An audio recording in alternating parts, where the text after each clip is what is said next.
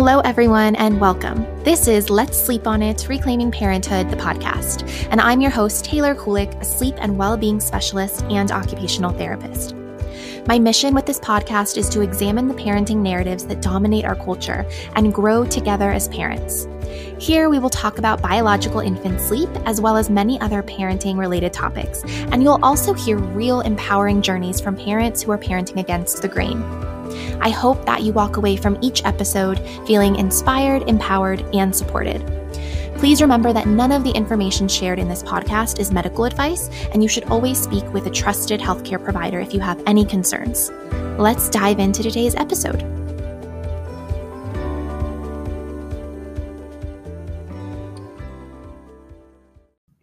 So I have been searching for a clean electrolyte company that I love for a really long time, and I just hadn't found anything that I liked, that I enjoyed the taste of, that I felt good about the ingredients, until I found L M N T. And I actually got a sample from somebody, and I was instantly hooked. They have really good flavors. They're actually tasty. Like, I enjoy drinking them, whereas other brands that I've tried in the past, I really haven't enjoyed.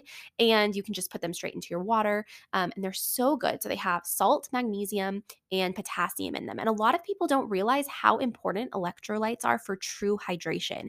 A lot of us are chugging water because we're being told that we need more water, but we don't, we're not drinking the electrolytes that we need to actually hydrate our bodies. And so L M N T is a great choice. They also make seasonal chocolate flavors that are really good as like a hot chocolate, and you can put them in your coffee if you want, or just with hot water and like milk, or just plain. I like to drink them plain.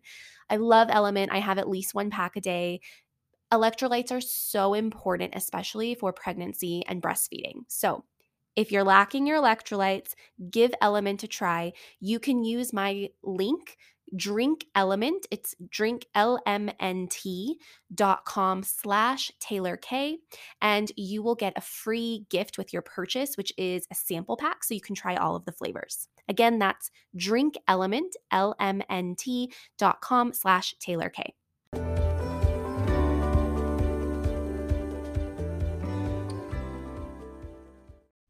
Hello, everybody. Welcome. Today we have an episode about birth and birth preparation, and we have Stephanie King joining us. Stephanie is mom to three boys, all born very differently. She's a professional childbirth educator, doula, host of the Pregnancy and Birth Made Easy podcast, and creator of the online course, My Essential Birth. Stephanie's passionate about empowering women through knowledge to trust in their bodies and the process of birth. When she's not doing birth work, you can find her homeschooling, serving in her church calling, indulging in good food and company, and spending time in the sun with her kids. So I am so passionate about birth, and I'm excited for this podcast episode. I'm excited for you guys to listen to this conversation that's all about the importance of birth preparation and how we can prepare for birth. So without further ado, let's get to the conversation. Hi, Stephanie. Thank you so much for joining me today. Would you mind just first introducing yourself and telling us a little bit about who you are and what you do for those that don't know you? Yes. Um, thank you so much. I'm really excited to be here today. My name is Stephanie King. I am a professional doula and childbirth educator, or at least that's my professional expertise. That's kind of my passion. Um, I also am a mom to three incredible boys. I had very different birth experiences that led me to what I do today. Um, and I, I have a podcast called Pregnancy and Birth Made Easy. So I'm the host of that podcast. And then we have an online childbirth education course at my essential birth dot com. Mostly, I am a mom and I homeschool and I'm overwhelmed most of the time. Just like the rest of us. Right. Exactly. Yes. um, I would love to hear about like what got you interested in doing the birth work that you do. Yeah. So I, I had kind of a rough go with my first birth. Hold on. I'm going to put you in the center of my screen so I can look at you. There you go. Um, I had a rough go with my first birth. So I kind of just during that pregnancy had decided I want to be able to do this unmedicated. This is just what's going on in my head. I had no particular reasons for the thoughts. This is just my own personal. I'm like, I want to be able to give birth to this baby, no medication, you know, d- do it the way that I want to do it. Um, but I didn't do any preparation for that necessarily, other than I found a birth book on Amazon, like late, late in pregnancy while I was working, and I'm like bawling, reading the birth stories, you know, and I'm yeah. like, that's what I want my birth to look like, that right there. Um, and it just so happened that that book also had a class. And so I started looking for classes in the area, and it was this like months, a couple of months long course. And, and I was at like thirty-four, thirty-five weeks. I mean, very, very end of my pregnancy. Um, and it just wasn't going to work. And she's like, well, I can meet with you on the weekends, but it's going to be all this extra money. And my husband was working. Needless to say, we didn't take the class. So we took all the hospital classes that could have been offered.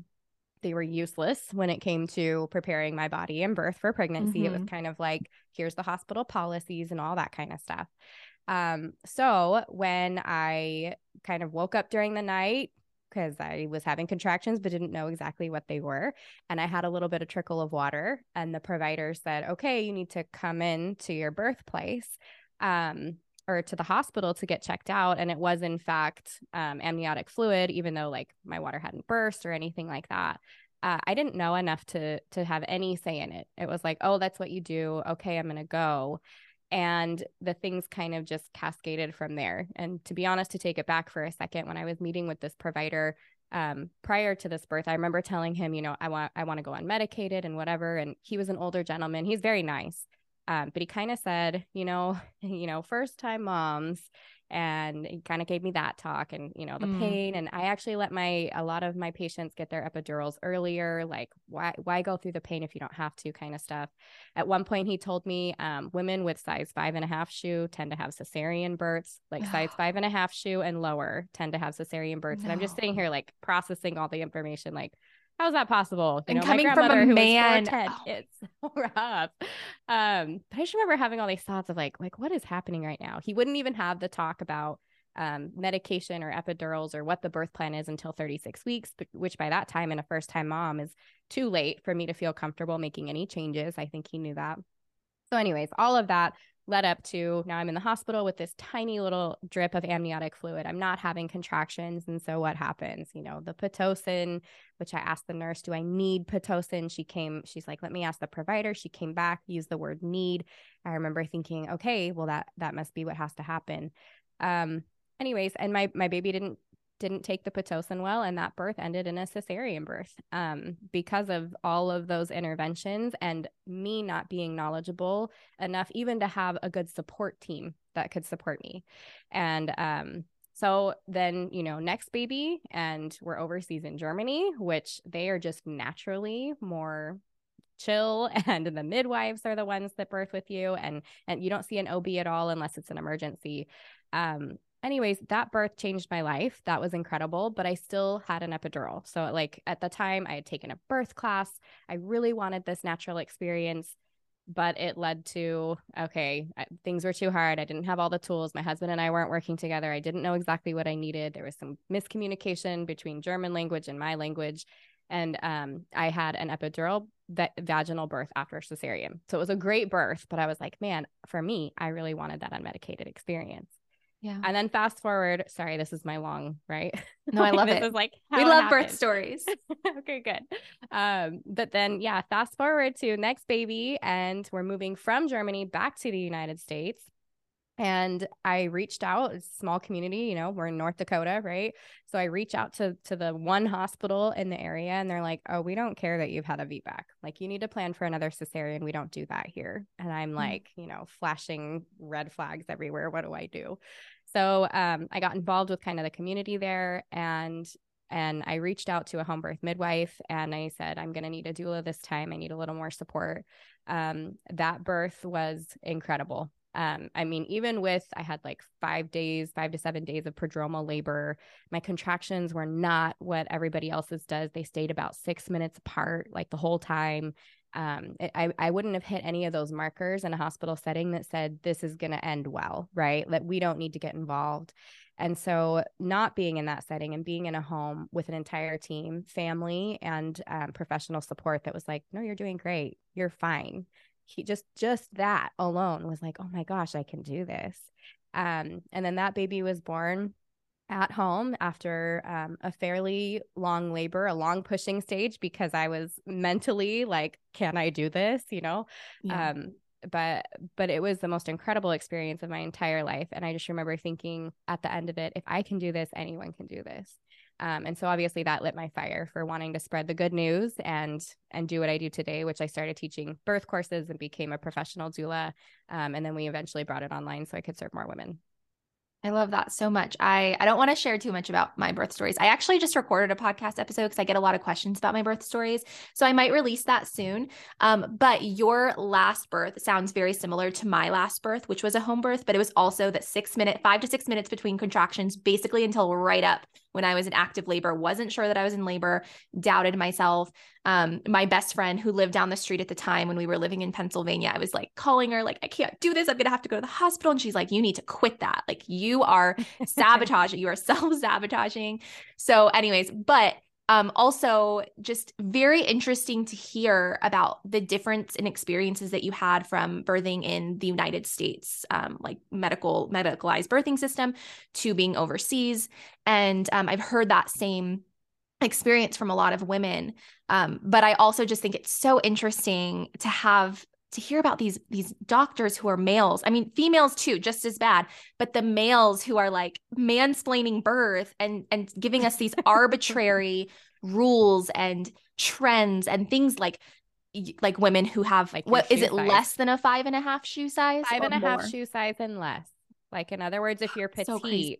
Yeah. yeah. So my, um, my mom told me when I was pregnant with my first, because she had, she has two children and she had to have C-sections with both. She had to have in quotes, right. C-sections with both of us. She had a horrible, she was at a horrible hospital.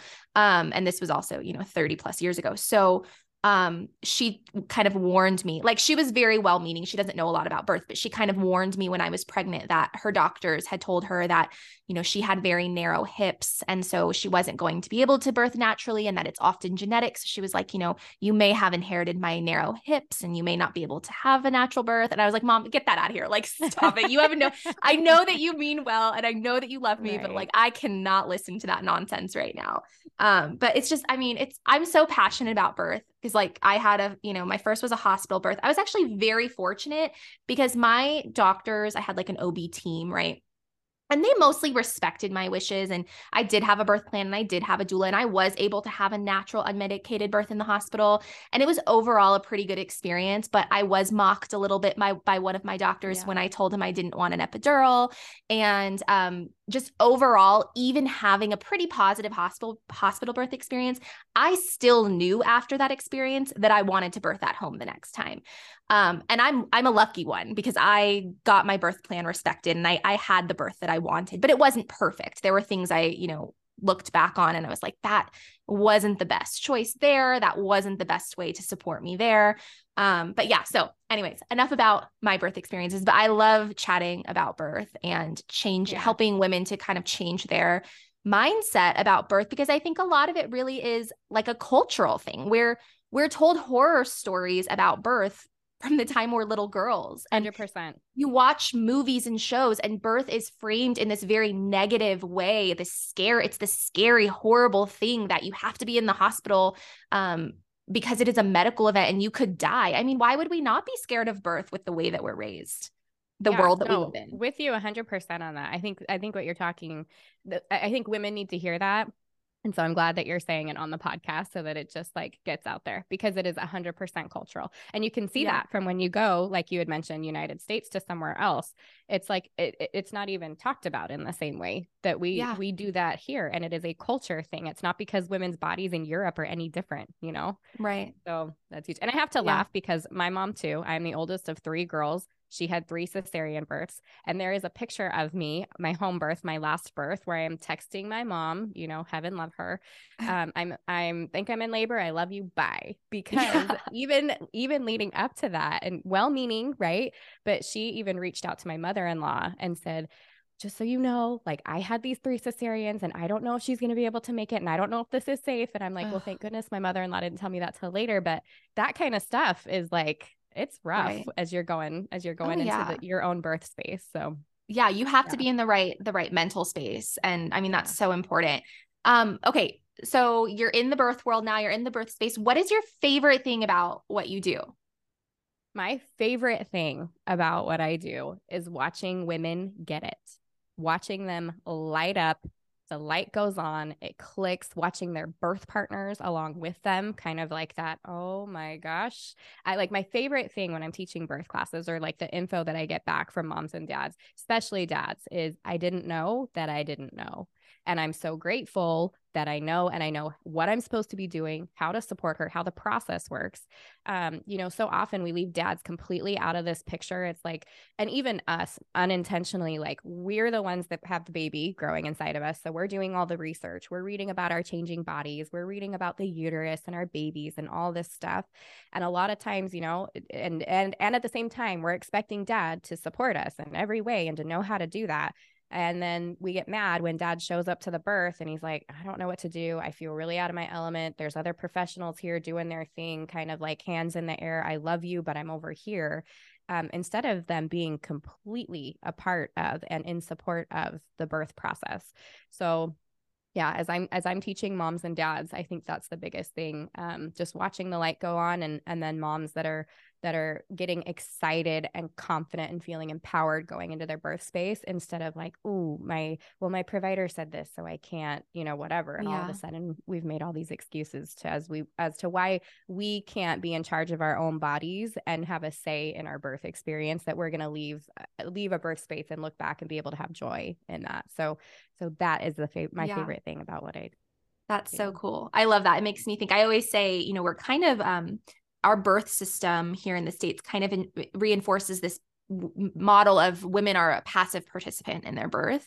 And so it yeah. sounds like what you're saying is you love seeing them shift from like this kind of passive, passive participant to this active, like empowered mom who's about to have a baby. Right. And I think that's so cool. Um, it's almost like breaking free, like breaking free from this paradigm that we've kind of been yeah. exposed to our whole life of being this passive participant about our body and our, you know, getting pregnant and, and going through pregnancy and having a baby. And we don't have to be passive in it. Like we're in charge. Yeah, totally. The whole time. I mean, yeah. I think the thing, women, I'll just say this for your listeners right now. Like if you are pregnant and you are listening to this, there is a ninety-nine percent chance that you are going to have an induction conversation about week thirty-nine. And it doesn't matter how great of a provider or where you're giving birth, um, or how great your pregnancy is going, or if there's nothing wrong with you and baby, you are going to have things come up, specifically like induction, that you cannot avoid. And if you don't know, because what they're going to say to you are things like, you know, at thirty-nine weeks, well, we should schedule an induction date in case you go back, go past your due date, which is a forty-week guess date based off of a twenty-eight-day cycle and a fourteen-day ovulation. Let me tell you how many women have that, yeah. have that, those exact numbers. So we base this guess date, we give them a definite date, and then you've got a provider sometimes that will late-term ultrasound move your due date around, which is not evidence-based care, and I highly do not recommend that at all. And then, then they start talking at thirty-nine weeks about how unsafe it is to pass this guess date, um, even by a couple of days, maybe by a week or more, um, based off of specific numbers. And the problem with that is it, it again, it takes away like our autonomy. It takes away our ability to say, this is okay. And we start hearing things like, you know, based off of this study, we're looking at um, further risks of stillbirth. You don't want to lose your baby, do you? I mean, who's going to say yeah. what mom, say, what oh, mom? No, of course. Right. Like, yes, it's, Um, and it's, it's hard to push against that when you don't have that supportive provider. But if you don't know that actually with no other reasons, like just based off of a guess date, if mom and baby are doing fine, it's actually better, healthier, safer for you and your baby to wait until baby gives you the signal that it's time to go into labor. Um, and then you back that up with some evidence. You know, moms, moms faced with that against a provider in, in a white coat in their office out of, out of mom's comfort zone is going to be pushed into that situation almost every time. Yeah, so, for sure. Yeah. Empowerment is huge. Yeah. Education is huge. Oh yeah, definitely. So why does it matter that women prepare for birth? Because, you know, you see these like trending TikToks or reels or posts that go viral by um, like nurses who work with, I don't even, I can't even think of their name right now, like maternity nurses, O B nurses, um, like mocking women that have birth plans and saying like, you can't really prepare for birth. So is there any truth to that? And if not, why does it matter? What do you mean by preparing for birth and why does that matter? Yeah. First, a comment on, on what you had just mentioned. Um, I mean, we all know just as women that that is extremely inappropriate, um, just professionally or however you want to look at it. Obviously, that's a line that's been crossed. Um, there's not only confidentiality issues, but people should feel safe when they're going into professional care and not have to worry about stigmas and things like that. Although it's important that we know they do exist. And so being aware of that is, is really important. Mm-hmm. Um, I think maybe, maybe, and I can't speak for them, but maybe the thought process on that side of things is, you know, mom comes in, comes in with birth plans or whatever, and it doesn't go how she wants, like birth does what it does, you know? Um, th- and I would say there is some truth to that. But if you are prepared in the sense that you're aware of, this is how the body works during labor. Here's what early stage, early um, labor looks like. Here's what an active stage of labor looks like. Here's what your body and baby are doing inside. You know, as your uterus clamps down, your baby's actually pushing and moving through it. And so as your body is, as you are naturally, um, you know, before you, you walk into your hospital setting, what are you doing at home in early labor? You are up and moving, or you're resting in a position um, that feels good until it's time to get up and move. You're probably moving your hips back and forth, weighing or uh, swaying, maybe making some noises. You're choosing to use water. I mean, you're doing all these things naturally Um, that help your baby move through your pelvis. But when you get into the hospital setting, then it's like, okay, well, let's make sure, first of all, we lay you on your back and monitor your contractions, which, you know, could be fairly uncomfortable at that point for at least twenty minutes. You're probably going to get closer to forty on the way in. Let's do a vaginal exam so that we can see and make sure you're in labor. Um, And then we're going to, you know, we've got to put the gown on, and now you need an I V, and um, we're going to put you in the bed, leaned back. And, and it just like, it takes away all of this, the natural instincts of what you could, what you need for yourself for that labor process. Um, so when we talk about preparing, and I kind of um, like within the course, we call it a birth map, for example. So we give you all the information of like, yes, you're going to know what your body's doing, what your baby's doing, how to work with it. And we're going to go over all the what if scenarios, because birth is a map. There is an end destination, mom, baby, everybody's healthy, safe, baby's been born, and you're both okay. There are a million different ways to get there. Um, and that can look different for every mom. So even a mom who's done all, she's taken the birth class, she's done her relaxation practice, she's done daily exercises to help strengthen, lengthen, support different parts of her body for labor and birth. She's eating healthy, she's low risk, um, you know, high protein diet, healthy, healthy eating, um, no blood sugar stuff, no gestational diabetes, you know, she's completely good to go. Even that mom, and with all the preparation, could come up against things in her birth that are going to throw her for a little bit of a loop. And that could be something as simple as we're doing the intermittent monitoring, meaning they put a, um, a, a monitor on you and your baby. They're monitoring contractions and baby's heart rate. If you do intermittent at a hospital, they want twenty minutes every hour. So say you're doing that intermittent monitoring, and all of a sudden, you know, you've got a nurse in there that's like, mm, I can't find that heartbeat, or um, I think we're seeing some D cells, meaning that while mom's having a contraction, that heart rate is dropping, um, or it's not recovering well when the contraction is over. If, if, and sometimes the instant conversation that you're having in a situation specifically like that is, I'm, I probably need to talk to the provider. I don't know what we're going to need to do here. We might be talking cesarean birth, depending on how long these D cells go on. Well, if you don't know, simply like, oh, well, let me change positions. Why don't I try my left side instead of my right? You know, let me sit up instead of being leaned back, or stand or sit on the birth ball um, next to the bed. Simple things like that can lead to this cascade of intervention. Um, and so, yes, it makes sense to have a birth plan. Yes, I would absolutely bring it with you. And, you know, whether or not the people there are supportive, and I'm going to assume that the people listening today are going to go find supportive providers and hospitals as best they can, because that's your number one thing that you can do. Um, but yeah, you bring that birth plan in, and you bring copies, and you put it up on the wall, um, and you talk to your provider before you ever go into labor. That way, everybody knows, you know, you know, if you have to be a little bit more stern with your provider because of the conversations that you're having with them prior. Um, but hopefully, you know that you, you two are on the same page, and that they're supportive of how you have prepared um, and, and plan to do things throughout your labor. And that can include, birth plans can include things like, I don't want an I V, and I don't want to wear the hospital gown, and I don't want continuous fetal monitoring. You get to choose all of that, but moms don't know that, or they feel pressured otherwise. Um, and that power really needs to go back to moms. Absolutely. I had a doula with my first when I had a hospital birth, and I, she helped me come up with a birth plan. It was the best choice I made as a first-time mom birthing in the hospital, was hiring a doula. And, um, I didn't have an I V and I did not have any, any fetal monitoring.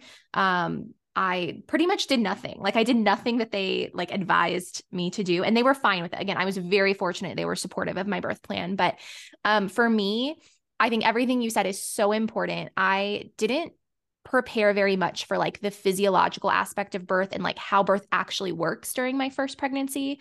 It was more of researching birth interventions, which I think both of those are very, very important. But with my second, I took a birth course that walked me through what is actually happening when you're birthing and why relaxation is so important, and how being the, the what is it? The, is it called the fear, tension, pain cycle? The yeah. fear, yeah, fear, yeah. tension, pain. So you're, you're scared, you're tense, you have more pain versus yeah. when you're relaxed, you have less pain. Not that I know that some people talk about like birth-free or pain-free labors. I've never had a pain-free birth. I'm sure either. That's possible for some women, but like for me, I don't think that's realistic for all women. Um, but like, it's so important to learn how to, man- how to relax and, um, manage your stress in order to reduce pain, and then in order to make it easier for the baby to come out. And so that was like my light bulb moment when I went through that educational program, because I had, I didn't know that. Like, I didn't know that I have some control over how easily my baby births out of me. We're just told, you know, it just happens. Like you said, it, birth just happens. Well, yeah. birth does just happen, but there's a lot we can do to influence birth.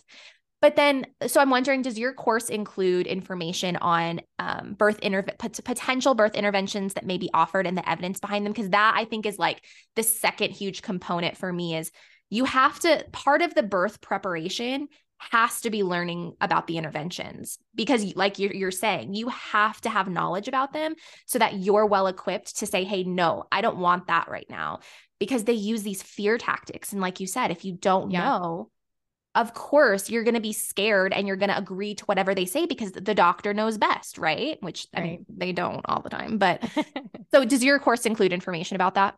Yeah. In fact, it's one of our longest lessons. I think it's like a forty-two minute lesson. And then obviously all the information in the workbook and the evidence behind it for sure. Um, because you're right. If you don't know, then whoops, you know, then, yeah. then all of a sudden you're not in control of it. Um, and I think what you said too is important. Coercion does exist. It does exist in the medical field, and it does exist in labor and delivery. Um, that's very real. And if we, if we allow, if we allow someone to do that to us, what it does to us, even as we move into motherhood, is painful.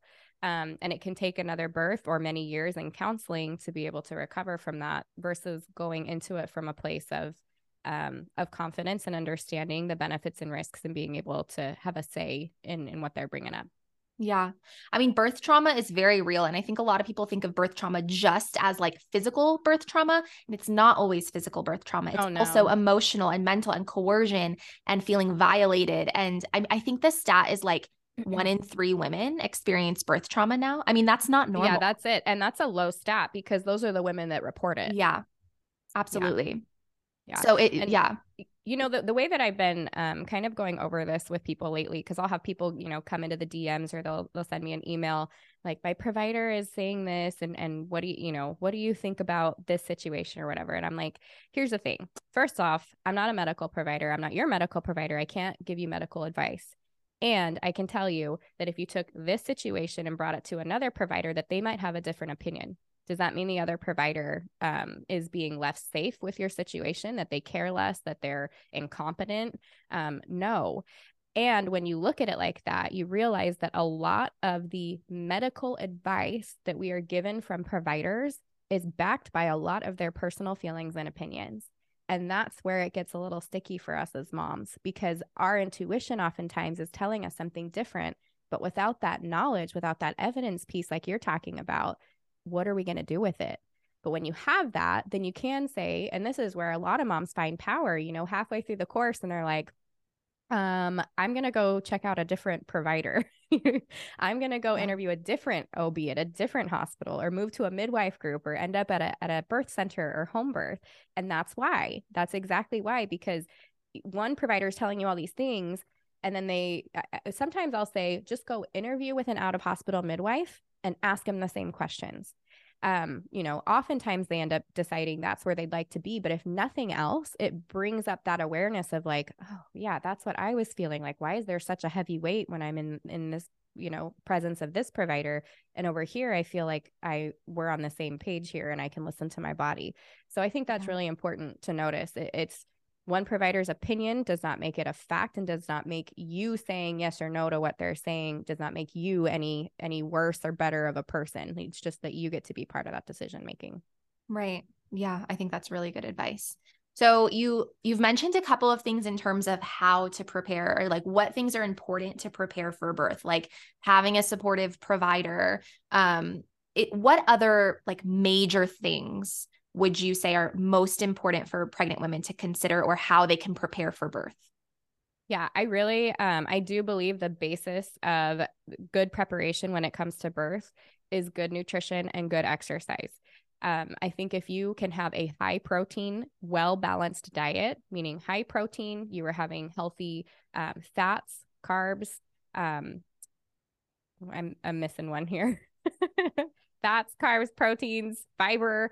Um, if, if you are focusing on that as the foundation, the, the best that you can do right there is to keep yourself healthy and low risk, right? When we ta- start getting later into pregnancy, um, and women are concerned about preeclampsia, gestational diabetes, that could have possibly been avoided, could have likely been avoided with a really strong um, nutrition from the beginning, I would start there.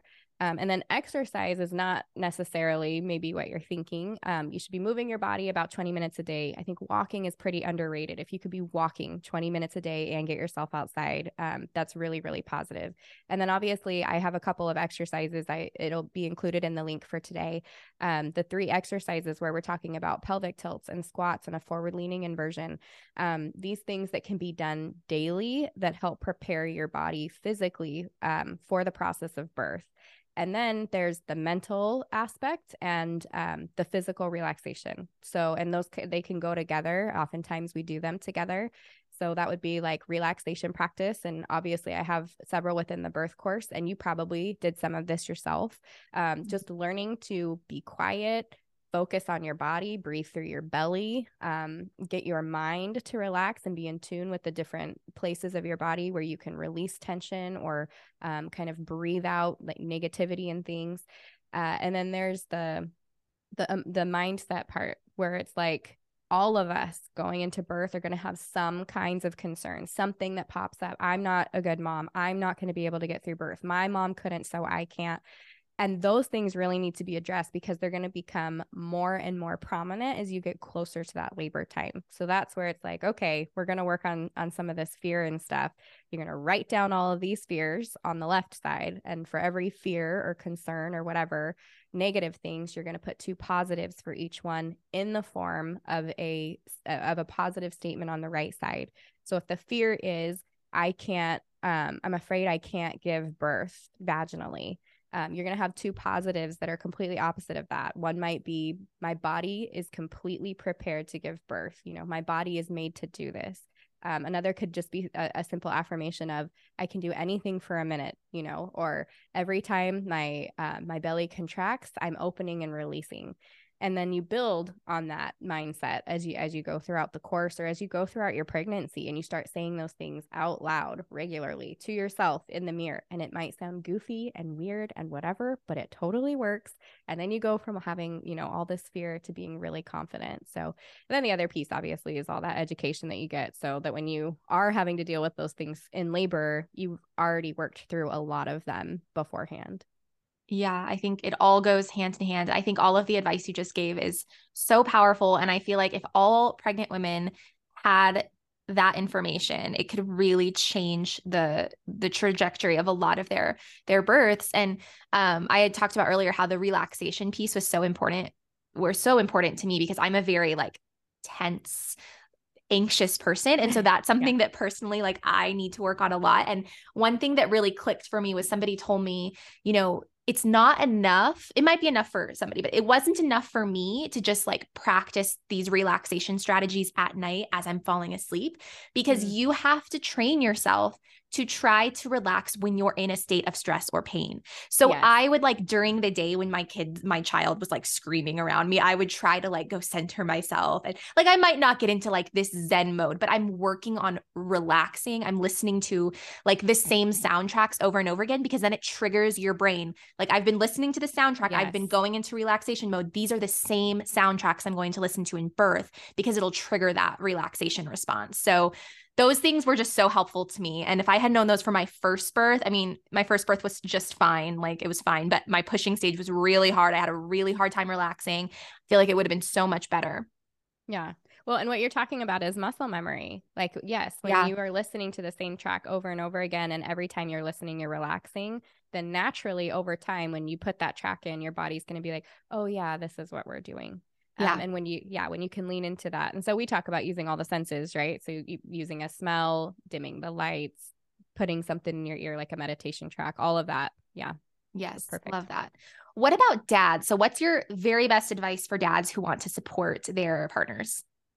Be involved. um, yeah. Be just as involved as your, as, as mom is. So if she's listening to podcasts, if she's reading books, if she signs up for a birth course, you suit up and show up and you do all those things with her the best that you can. You're not going to be perfect at it. It's going to feel weird. I remember the first time my husband, I shouldn't even say first time, when my husband and I would do labor rehearsals, whether that was at the hospital classes or when we took a much longer birth course with people that we had known for quite a while now. Um, oh my gosh, it was so goofy, right? Because yeah. we're laying next to each other and he's trying to touch and feel for tension or give me reminders to, you know, breathe or whatever. Um, the benefit of something like that, especially around other people, as you're having to give your, your wife reminders for things, is guess what? You're going to be in a hospital setting or another setting with other people that are not your friends and family, um, where you're going to have to offer that advice. Um, so that part is good, but so even basically, even if it's goofy, just do it. Just, just own it as much as she is. Um, and she'll be really appreciative of that. You both will, because when it's done right, when you can be there and, and be supportive for her, um, it's one of the most bonding experiences you're ever going to have. Yeah, totally. What would you say for, to women who are having a hard time deciding where they want to give birth? Like whether it's a hospital or birth center or home birth, do you have any advice to, to decide where is the best place for you to birth? Yeah, I do. Um, first of all, you can reach out to people that you know. Um, I would say reach out to people that had birth births that touch your heart, that are like, this is something that I would like to experience. And through talking to some of your friends, you might realize that's not the birth I want to experience. So I think you can reach out to people that way.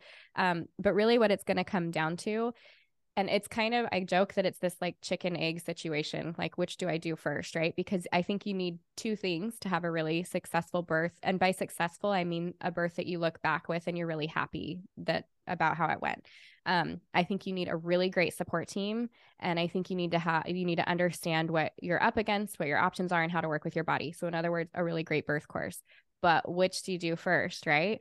Um, because if you don't know what you want, if you can't envision the birth that you want and, and how you want that to go, then you're not going to know where to find the right birth support. Um, so I always say, if you can like take, take fifteen minutes, close your eyes, picture from the very first contraction all the way through to the end of pushing, what happens during that birth? Where are you? Who's with you? How are you coping? Do you have an epidural? Who's in the room? Um, and kind of walk yourself through that and how it feels, and then kind of work backwards and decide, well, what do I need to do to get there? Um, then that can help you decide where you want to be. But but you have to do the work in interviewing more than just one provider. If you just go like I did, to I was like, we were in California. I was like, that one has an ocean view, that hospital right there. I would like a provider that, that works at that hospital. And then I found the first name that came up on my provider's insurance search online, and I went to them. And then I had a cesarean birth, you know, mm-hmm. an unnecessary cesarean.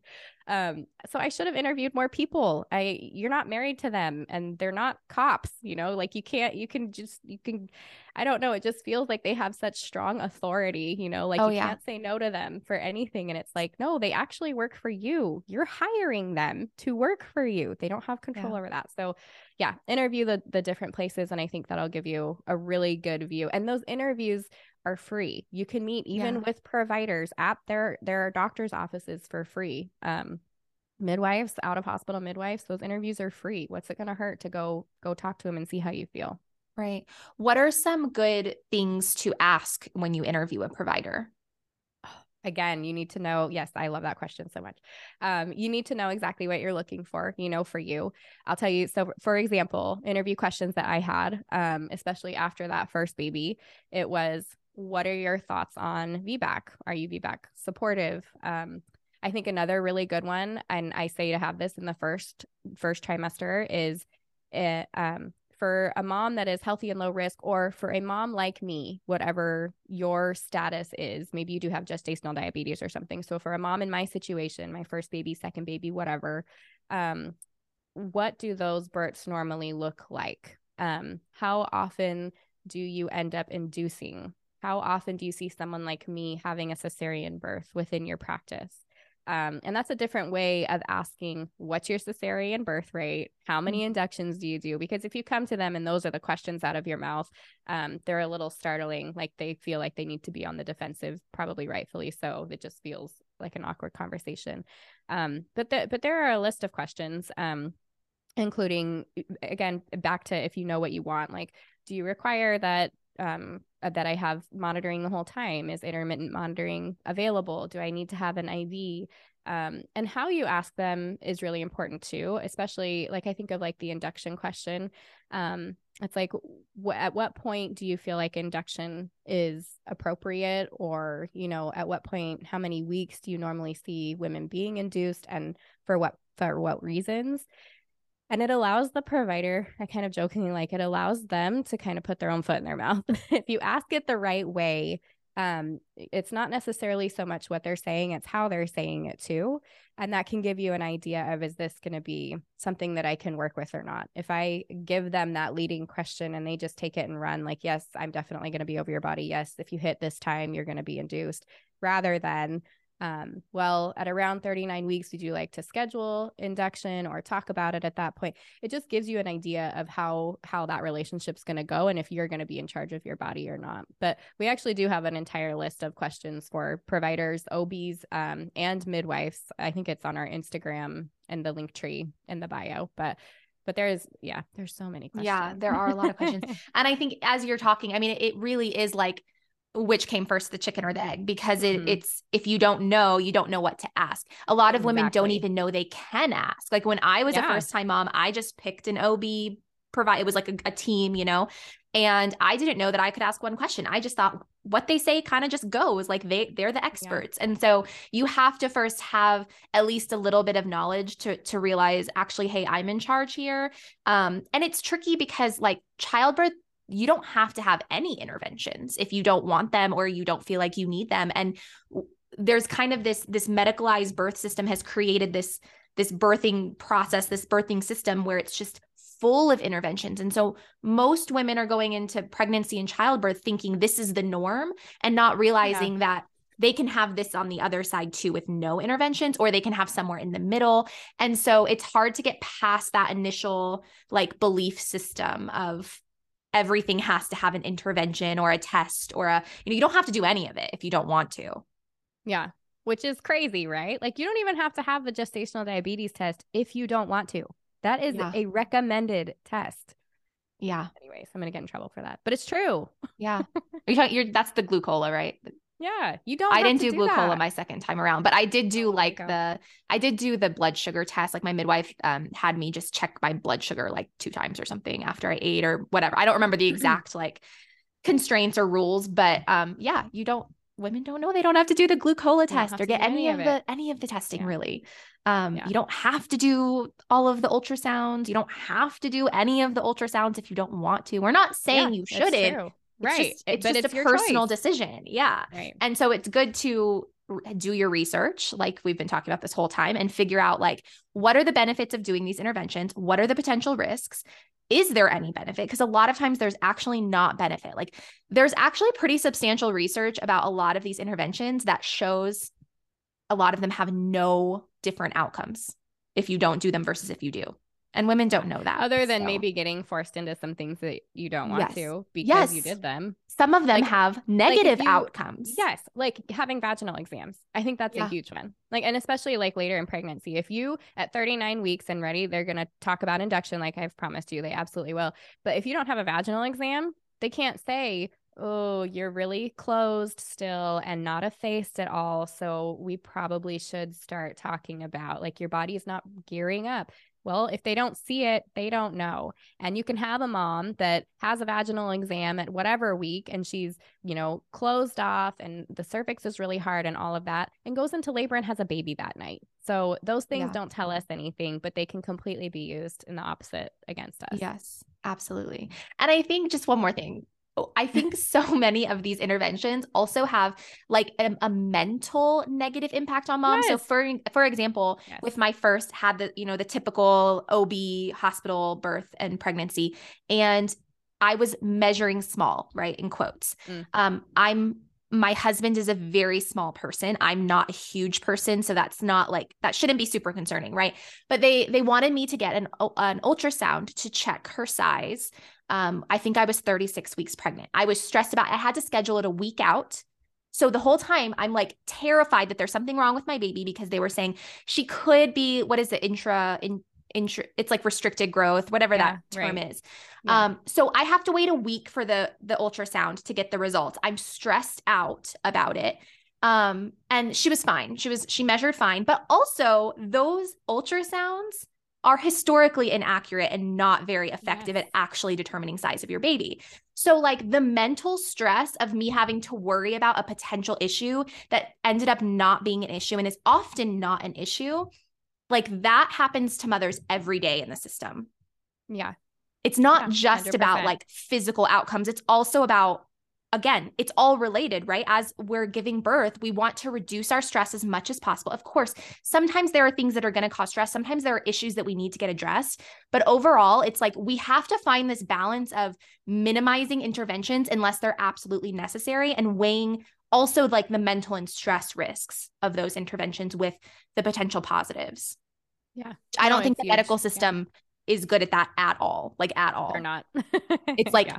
They don't see that side of it, it seems like, which is really frustrating.